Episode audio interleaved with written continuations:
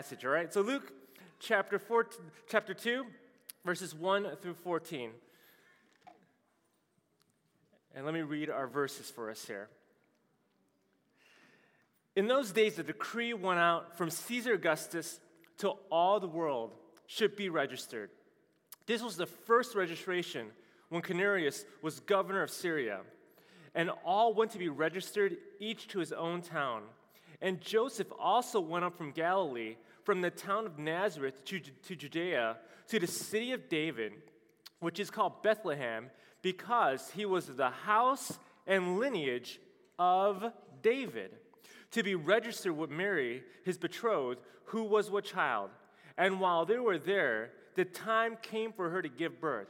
And she gave birth to her firstborn son, and wrapped him in swaddling cloths, and laid him in a manger, because there was no place for them in the inn. Verse 8, and in the same region there were shepherds out in the field, keeping watch over the flock by night. And an angel of the Lord appeared to them, and the glory of the Lord shone around them, and they were filled with great fear. And the angel said to them, "Fear not, for behold, I bring you good news of great joy that will be for all the people. For unto you is born this day in the city of David a Savior, who is Christ the Lord. And this will be a sign for you. You will find a baby wrapped in swaddling cloths and lying in a manger." And suddenly there was with the angels a multitude of the heavenly hosts, praising God and saying, "Glory to God in the highest, and on earth, peace among those with whom he is pleased." This is the word of the Lord. Thanks be to God. Christmas is a contrast of two kings. In Luke chapter 2, verse 1, we're introduced to Caesar Augustus, the nephew of Julius Caesar. And let me just show you a picture of what he would have looked like here. You know, the name Augustus means the majestic and highly revered. And in this point of history, there was no greater king. There was no more expansive kingdom than the Roman Empire, that most of the known world was under Roman rule. And thus Augustus was praised as the emperor that brought peace to all people. So as we read in our story that Caesar Augustus calls for a census. And a census was taken for two reasons: wealth and power. Because by taking a census, Augustus could accurately know how many people he could tax, and he could also know how many men could fight in his army. So when Augustus took this census, it was his way to control his kingdom. Give me your money. Give me your sons to fight in my wars, and you will also give me your gods. You know, during this time, when you were conquered, it was believed that you lost because your god was weaker than the Roman god. And because the Roman Empire was filled with conquered people, Caesar Augustus conveniently filled that space of worship by calling everyone to revere and worship him. Today, you can find historical artifacts that are inscribed with his picture, Savior of the world. To the entire known world, Caesar Augustus was king. And it's within this historical backdrop, Luke writes this story to say to all his readers, hold up. I got some news for you. A greater king is on his way. Now, Luke makes notes of this in many ways in our verses. First, in verse 14, the angel says of this birth, "Glory to God in the highest, and on earth peace." Now, Augustus brought political peace, but this greater king will bring a greater peace, and that this child will bring peace between humanity and God. Secondly, over and over again in Luke chapter 2, the name David is mentioned in verse 4 and 11. The city of David, the house and lineage of David, David. This is reference to King David, the greatest king in Israel's history. So what's happening with this birth is that it's not just a fulfillment of Scripture, but it's pronouncement that God's king has arrived. Finally, when the angel says in verse 14, "Glory to God in the highest," this is a glorious moment, not because it was a virgin birth, which is amazing, Not just because it's a fulfillment of hundreds of prophecies, which is amazing. It's not because angels show up, which is amazing. The reason this was such a glorious moment is because sleeping in the manger was the king who would be above all kings, the one who would crush the serpent's head, the one whose light will never go out, the one who will reign for all eternity. The baby was God in flesh. He was Emmanuel, God with us. What we need to see here is that behind all of history, God is at work. Caesar may be ruling, but God is overruling. But here's the thing. How does this apply to our chaotic and broken world? We're promised in verse 13 and 14 that this Messiah would bring peace on earth. But 2020 will not go down in history as being peaceful. That this will be the year of fear, uncertainty, doubts, stress, homelessness, businesses closing, political and racial conflict, death. In 2020, peace is the exception, not the rule. So on Christmas, did Jesus bring peace to the world, yes or no? First, we need to realize that Jesus came to give a peace no one else could achieve, and frankly, no one else expected, that everyone was looking for a champion to defeat a political power, to defeat Rome. God was giving us a champion that would defeat sin, Satan, and death. Jesus came to give us a greater peace, peace between us and God. Romans 5:1 says this, "Therefore, since we have been justified by faith, we have peace with God through our Lord Jesus Christ." That's what Jesus primarily first came to give. But what about COVID-19? What about the political unrest? What about racial injustice? What about the famines? Where is there peace on earth? The answer is that peace is on its way. The reason we take the time to celebrate Christmas every year as a church is not just to look backwards to what God has done, but it's also to look forward to what God will do. That the hope we have in Christ coming again to make all things right is just as sure as Christ coming the first time in his birth. And it's in that final redemption, peace will come to all creation. Nations will cease to rage. Viruses will be no more. There will be peace amongst all people who are united in Christ, that the kingdom of God will be a multi-ethnic people. Jesus will reign as the Prince of Peace. Now, the question for you today is, do you have this hope of peace? The sad reality is that many don't, because even now, 2,000 years later, Christmas is still a story of two kings. But instead of it being a story of the kingdom of Augustus and the kingdom of Jesus Christ, it's now the kingdom of me or the kingdom of Christ. And the choice that we're faced with every Christmas is, which one am I going to live for? And it's when we choose to trust in ourselves, we will never, ever find peace. If the events of 2020 have proved anything, it has proved that we do not have the strength or ability to control anything around me, that there's an invisible virus killing people, that there is hate and division tearing our country apart, that we have to quarantine in our homes, we can't travel here and there, we can't eat at our favorite restaurants, we can't visit and hug our loved ones. 2020 has been brutal, and for any of us to think, we got this, you are so self-deceived. 2020 has proved just how small, weak, and finite we are. We don't have the power to save ourselves. But here's the good news of great joy for all people. A Savior has been born to us. God has made a way through his Son so that we would know peace in our hearts. But there is one condition to receiving this peace. We must humble ourselves and admit that we need to be saved.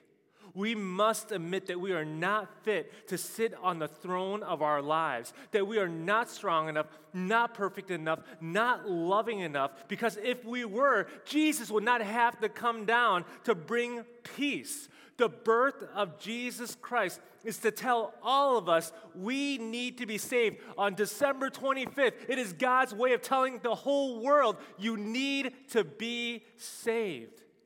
In verse 14, it says, "Glory to God in the highest, and on earth peace among those with whom he is pleased." Now, this verse often gets recited as peace on earth and goodwill to all men. Now, I hate to burst your Christmas bubble here. That is not what the Bible says here. It says peace is for those whom God is pleased with. So this begs the question, who are the people that God is pleased with? It's for those who place their faith in his Son, Jesus Christ. And we see this promise of peace through faith all throughout Scripture. Philippians chapter 4, let me show it to you. "Do not be anxious about anything, but in everything by prayer and supplication with thanksgiving, let your requests be made known to God. And the peace of God, which surpasses all understanding, will guard your hearts and your minds in Christ Jesus." It's when we lay all our burdens before God in prayer, his peace will protect our hearts from trouble. Isaiah 26 says this, "You will keep him in perfect peace, whose mind is focused on you, because he trusts in you." Peace is found when we trust God more than we trust ourselves, because it's in that trust we exchange our weaknesses for his strength. We exchange our wisdom for his wisdom. It's when we humbly come before God in faith, we will experience peace. The good news of Christmas is that even with all the hardships of sickness, loneliness, and uncertainty, peace can be ours. You know, just think about the Christmas story again. You know, Caesar Augustus, if I could simply say, was a very difficult person. You know, he sends out an edict for taxation purposes and to pay for his army. And just think about how messed up this would have been for Israel, right? That you have here Augustus, who has a nation, Rome, who conquers and oppresses you, and then he forces you to pay his taxes so that through your money you can continue to sponsor and grow the army that is currently oppressing you. Augustus was a difficult person, and this was a very difficult situation, and Mary and Joseph would have known this better than anyone else. Because for them, they had to travel from Galilee to Bethlehem for this census. Now, the distance wasn't very far. It was about 90 miles or so. But it would have been very difficult for Mary because she would have been 9 months pregnant and would have had to travel by donkey. Now, let me just say, I have 4 kids, and I know how hard it is to be pregnant, all right? You got to get up and get stuff for your wife. You know, you have to keep adjusting the temperature for her. It's just so annoying, right? Pregnancy is really hard for the husband. Or I'm just kidding. I'm just kidding. Love you, Susan. I love my wife, okay? And all the props to all the moms that are here watching, okay? But seriously, pregnancy is hard. It's uncomfortable and painful. In fact, doctors say that at a certain point, you must stop traveling. So realize that Mary is embarking on a very dangerous journey because of this oppressive and difficult Augustus. But what we need to see is that God is the one doing all of this. That God is behind this difficult person. He's behind this difficult journey. He's in the stress and risk of everything. He is behind it all. That God is sovereignly orchestrating all of history to his good and saving purposes. That God makes an entire empire and the most powerful ruler in the known earth do his bidding so a baby can be born in Bethlehem and that God can keep his promise to us. This should deeply encourage us because when we think about 2020 and all the events and non-events and all the difficulty with life and how things got so hard and so uncomfortable, know that God was there. He was not unaware. He was not uncaring. He was behind it all and working everything for the good of his people and for those who love him. God is sovereign over all the difficult people, all the difficult circumstances in our lives. So when it seems hard to make sense of all that is happening in your life right now, know that God is using these to bring about his good and saving purposes. Don't view God through your circumstances. View your circumstances through the greatness of God. And it's with those lens of faith, it's with this humble posture, peace can be ours. But how is this possible? How is this possible? It's because Jesus humbled himself to save us. Just consider again the context and circumstances of his birth. Jesus is born to Mary and Joseph. Mary, a teenager, no more than 17 years old, and she's engaged to Joseph, a blue-collar guy. And Mary and Joseph were as poor can be. That for a Jewish birth, it was very customary to offer a lamb as a sacrifice to the temple, and most Jewish families could offer a lamb. But the law of Moses gave exception to the poorest of the poor, that if you could not give a lamb, then you can give 2 turtle doves, which have only have cost pennies. Mary and Joseph gave doves as their sacrifice. Jesus was born into a poor family. Also, Jesus was born in Bethlehem, a small town with a few hundred people, an insignificant place with insignificant people in the scope of the Roman Empire. And for his birth, Jesus didn't have first-class amenities. His crib would be a feeding trough. And finally, for his birth, he didn't have royalty visit him. The first people to celebrate his birth were shepherds, and shepherds were the ultimate unskilled laborer. That this is the type of jobs that you would give to your kids, and as an adult, if you were still a shepherd, it was considered a total life fail. That these people were so low on the social ladder that their testimony in court would not be admissible. So why does the King of Kings, the Lord of Lords, come so low? It's because Jesus did not come to be a domineering king. He came to be our humble king. He came to be our shepherd king. He came to be our crucified king.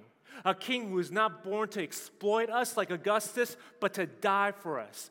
He was born not to be served, but to serve. He was born without the fanfare, the trumpets, the press releases. He was born unnoticed to most of the world. And what is so remarkable to me is that God was able to move all of the Roman Empire and move all of human history so that he can get married to Bethlehem and to fulfill this prophetic birth. But yet God could not give them a room to have some form of dignified birth for his one and only son. Was God like, whoops, oh man, I totally forgot all about that. I thought the angel Gabriel had that. I thought someone else was going to get the room for them. No, it was God's will for Jesus to be born in a stable because Jesus comes to us in a humble, sacrificial love. The point of his homeless birth is not about how someone can make room for Jesus. And many messages get taught like that, like there's no room in the inn, so are you going to make room for Jesus? Okay, I get that. There's a point in that, okay? But that's not the point. The point of Jesus being homeless is about Jesus coming to make room for us in the family of God. Jesus came to earth humbly, lived humbly, and died on the cross in humbleness to rescue us. It's in his humility we find our hope. And this is the message of Christmas. All the love, all the joy, all the affection, and all the peace that Jesus deserved is now poured on us. This Advent, a greater King has come. And friends, are you ready for this King? Are you ready for this King? When you read from the Gospels, the announcement of the birth of Christ, it is always filled with praise and worship. Mary hears the news of this baby and sings a song. Zechariah, the father of John the Baptist, once his muteness is taken away, his first words are praises for this coming son. When Simeon hears the announcement, he praises God. When angels make the announcements, they are praising God. Verse 14, glory to God in the highest. Or another way of what these angels are saying is that God deserves the greatest praise for the birth of this baby. The greatest praise. And what's remarkable for me here is that when you consider all the angels have witnessed, for example, they were there to witness creation when God spoke existence into the world and into the universe, that they've seen God's most incredible miracles, the parting of the Red Sea, Jonah and the big fish, Goliath falling. The angels have seen it all. They have seen God do the incredible, yet the angels say here that after all of that, after all they've seen God do, this is the moment that God deserves the highest glory because the Savior has come into the world. And he has come to bring peace on earth to those who believe. The angels are not celebrating and singing for their salvation. They are singing for ours. God didn't send Jesus to redeem angels. We were the ones getting saved. We were. The angels sing for us. That's just how amazing Christmas is. You know, let me tell you this little story, and I share this every Christmas because it's my favorite Christmas illustration. There's a story of a pastor who went to go visit a woman in great financial need, and the church raised money for this woman, and the pastor, with this gift, goes to this woman's house early in the week and knocks on the door with this very generous gift in hand. And he waits, and he knocks. There's no answer. So he walks away. He comes back the next day. Knocks some more, no answer. Comes back the next day and just keeps doing the same thing over and over again. And the pastor begins to wonder, is this even the woman's house? I really thought this was her house. So on that Sunday, after the church service, he sees this woman and he makes a beeline right to her and he says to her, this whole week I've been trying to visit you, but you weren't at home. I kept knocking on the door, but you weren't home. And the woman was a little embarrassed and said, you know, when did you come? Almost every single day. And she kind of said with kind of a bashfulness, I was home. I did hear the knocking, but I didn't open the door because I thought you were the landlord coming for the rent. You know, many people are going to miss the good news of Christ's birth because they think that God is some sort of landlord coming for the rent. That when he comes, that he's going to come to demand and to take from us. And many will not open the door because of this. Some of you might have closed your heart to him because of this. That you think that all that God cares about is this list of do's and don'ts, who's been naughty and nice. Instead of God being a God of love, he is someone you fear. I am here to tell you that the good news of Christmas is that Jesus has not come to demand the rent. He has come to pay the bill.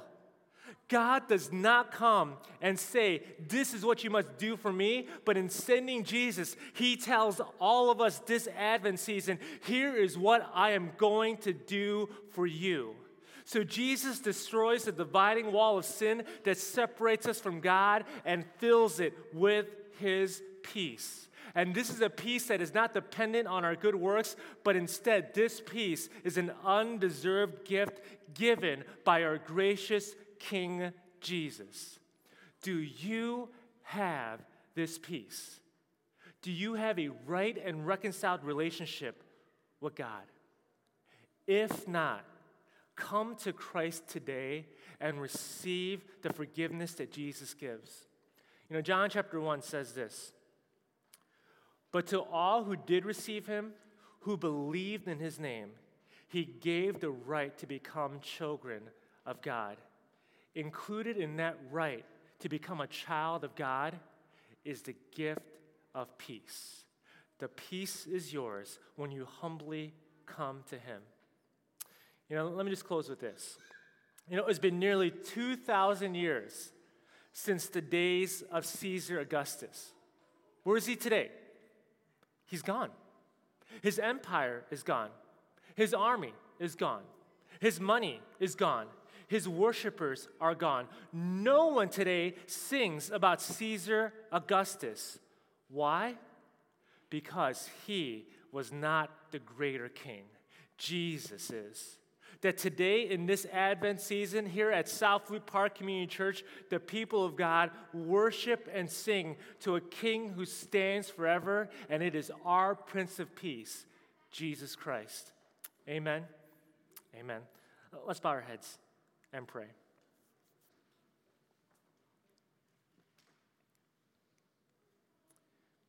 Father, we are so grateful for this Advent season, that we were reminded that your Son did not come to take, but to give his life for us. Not to enslave us, but to free us.